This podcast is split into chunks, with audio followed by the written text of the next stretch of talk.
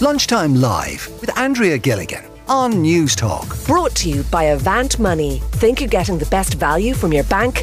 Think again. Now, our health service is a topic that we covered in depth on Tuesday's programme between junior doctors, nursing staff, among those affected by fairly stretched infrastructure within the hospital system in this country. And it has, of course, had a knock-on effect on patients, including Breda O'Gorman, whose wait for a potentially life-saving appointment has gone on for the guts of a year. And her husband, Tony, is with us here on Lunchtime Live today because Tony has this week issued an urgent plea on Breda's behalf, and he's on the programme. Tony, thanks for joining us on the show today. You might tell us a little bit about Breda, Tony, and her condition.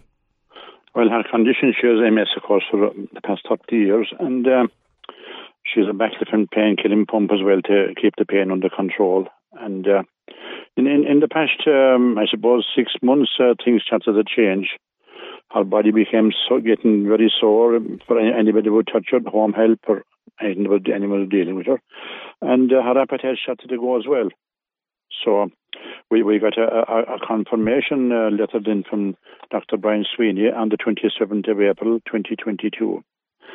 So to be up on Tuesday the 7th of June at 9:30 in the morning. This is for the the medical appointment, Tony, is it? In Cork University Hospital, yeah. Okay. Yeah. So they're doing a COVID test on the 1st. On the 3rd of June, and it came up positive. So then she got orders to isolate and not to be with other people and stay on her own and the usual thing that goes with all that, like. And my daughter then, who was a nurse, she said this can't be right, there's something wrong here. So she done the test herself on the spot and she was clear and negative. So then my daughter rang Kerry General demanding another test to be done. And they done a second test then on the 5th of June. And it came up negative, totally negative. And we told them then that we needed a letter to clarify that for the morning of the 7th. She was to be in Cork University Hospital at 9:30. And the letter did not come until 6 o'clock that evening, 12 hours later. So she missed her appointment in Cork University due to their blunder. Yeah. And just to go back, Tony, there, sorry, just to go back for a moment, the appointment that Breda was made aware of in April for June 7th. Yes. How long had Breda been waiting for that appointment? Well, I suppose she'd be waiting the most of a year, I suppose, really, because Dr. Brian Sweeney is a very busy man. He's a top doctor. He's one of the best in the country, neurologist.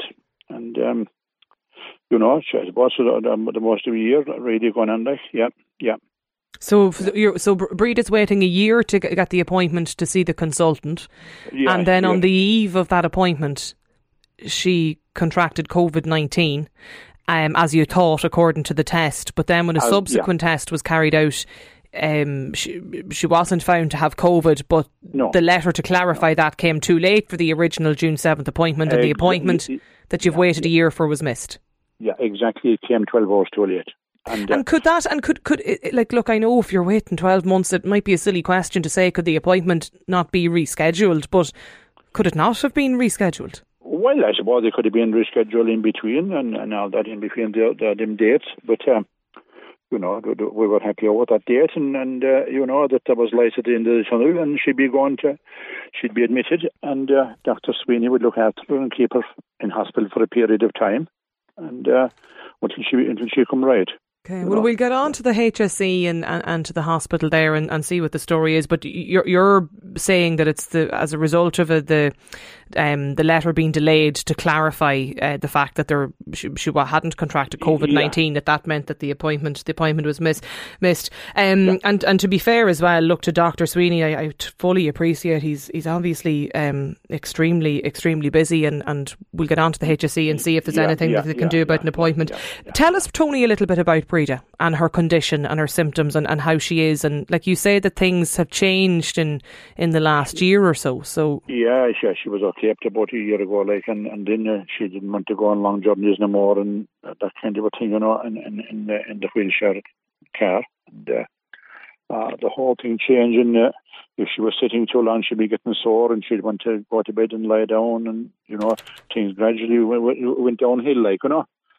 And we took her up to CUH and to get her baclofen pump, to get the baclofen change in the pump. And it didn't seem to make much difference.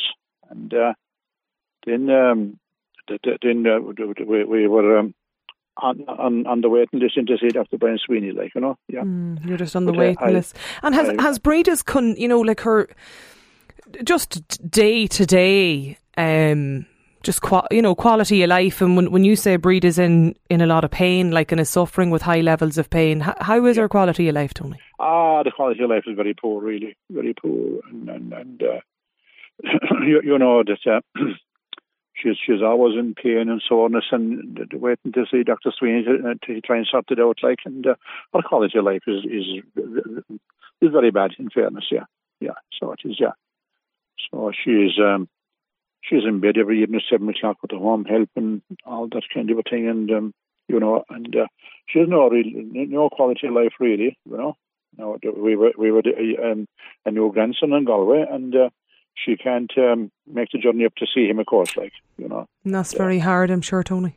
It is hard, like, you know, and, you know, we were out in America, in Las Vegas, and she's an American citizen, but I've been over there a few times to see her, and she comes here, but she'd love to have gone there as well, but she wouldn't be able to make the trip. The trip would actually kill her to be too long, like, you know. So she has missed out on a lot of things. So she has, yeah. And that's very hard, I'm sure even, Tony, for you at home as well, and for Breda, and especially when you say your two daughters, the two girls are obviously away from home.